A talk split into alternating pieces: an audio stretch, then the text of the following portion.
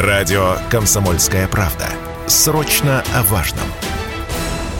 Volkswagen, Skoda, Renault, Mercedes-Benz, BMW, Mitsubishi, Citroёn и Opel – это марки автопроизводителей, кто приостановил работу в России за последние два месяца. И этот список еще не полный. В марте в России было продано чуть больше 55 тысяч новых легковых автомобилей. Падение на 60% год к году по данным Ассоциации европейского бизнеса. Лидером продаж стал АвтоВАЗ со своей «Лада», также корейцы из Kia и Hyundai, французы из Renault и японцы из Toyota. Но даже у них у всех средние продажи упали более чем наполовину. Все производители подняли цены в среднем на 40%.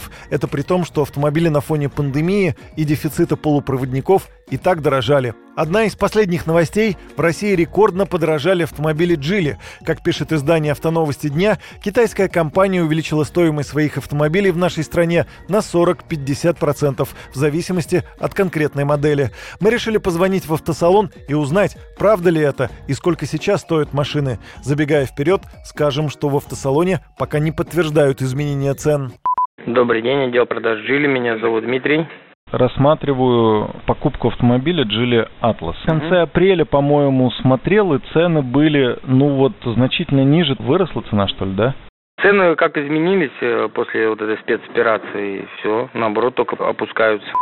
По данным издания «Автоновости дня», кроссовер Geely Coolray с конца апреля подорожал на 800 тысяч рублей. Модель Geely Atlas выросла в цене на 900. Самым существенным подорожанием отличился кроссовер Geely Tugella. В обеих своих версиях он прибавил миллион триста тридцать. Как считает автоэксперт Игорь Маржаретта, ценам расти больше некуда. Они достигли своего максимального предела. Машины просто никто не будет покупать сейчас уже нету никакого не то что ажиотажа, вообще нету посетителей в автосалонах. При нынешних ценах, ну, когда хороший китайский кроссовер стоит 4 миллиона рублей, я так понимаю, что, в общем, особых желающих на эту технику нет, а других машин так и нет вообще. Поэтому самое главное сейчас пройти некий пик дефицита, когда совсем автомобилей нет, и наполнить хоть как-то рынок. Чем наполнить? Ну, это второй вопрос. Ну, на рынке должны появиться какие-то машины. Свято место, благо, не бывает пустым. Должны появиться машины, ну, а дальше уже рынок начнет регулировать цены, потому что нынешние являются во многом запретительными.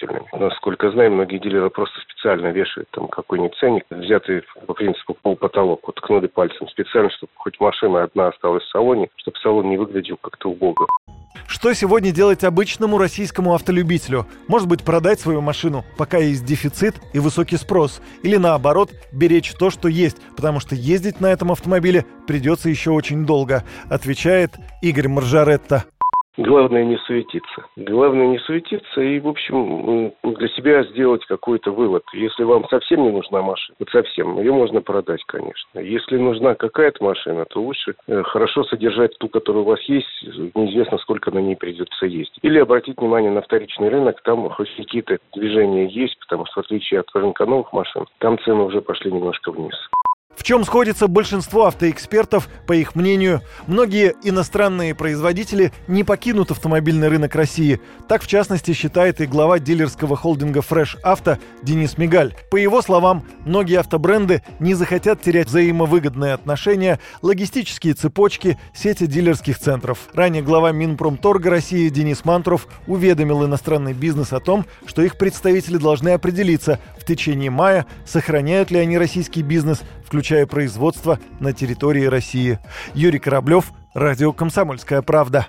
Спорткп.ру О спорте, как о жизни.